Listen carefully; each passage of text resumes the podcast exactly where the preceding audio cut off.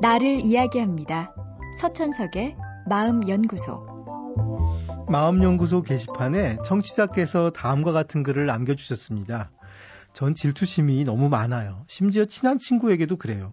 친구들이 상을 탄다거나 성적이 올랐을 때 질투로 안달이 나는 건 물론이고 선생님에게 칭찬을 받는 친구만 봐도 질투를 느껴요.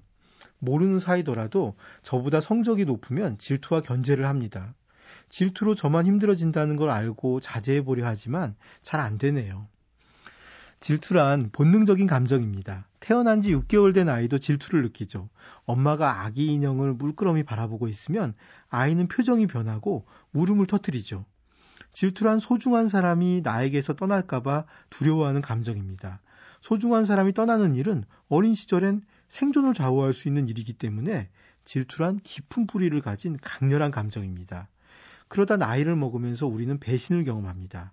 오직 나만 의 거고 언제나 나를 도와줄 거라 믿었던 부모가 그렇지 않다는 걸 느끼는 것이 첫 번째 배신입니다. 물론 진짜 배신은 아니지만 적어도 아이에겐 불안의 시작입니다. 이제 언제든 누구에게든 다시 배신당할 수 있다고 아이는 생각합니다. 첫 번째 배신을 경험한 이후로 우린 관계 속에서 불안을 느끼고 질투를 경험합니다.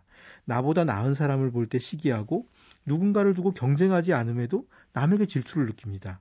나도 모르게 나를 상상 속에서 경쟁으로 끊임없이 밀어넣습니다.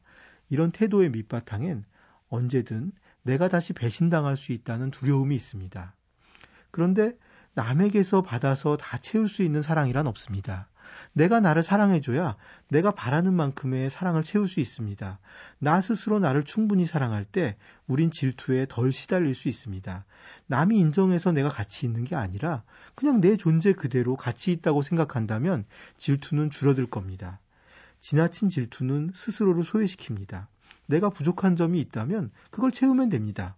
내가 부족하지 않으면 그대로 만족하면 됩니다. 내가 부족하지 않음에도 남이 잘난데 질투를 느낀다면 이미 내 삶의 주인은 내가 아닌 겁니다. 남이 내 삶을 지배하는 겁니다. 기영도 시인의 시에 이런 구절이 있습니다. 내 희망의 내용은 질투뿐이었구나. 나의 생은 미친 듯이 사랑을 찾아 헤매었으나 단 한 번도 스스로를 사랑하지 않았노라. 질투는 인간에게 반드시 따라다니는 감정입니다. 하지만 질투가 삶의 동력이 되어서는 자기를 사랑하기도 인생을 사랑하기도 어렵습니다.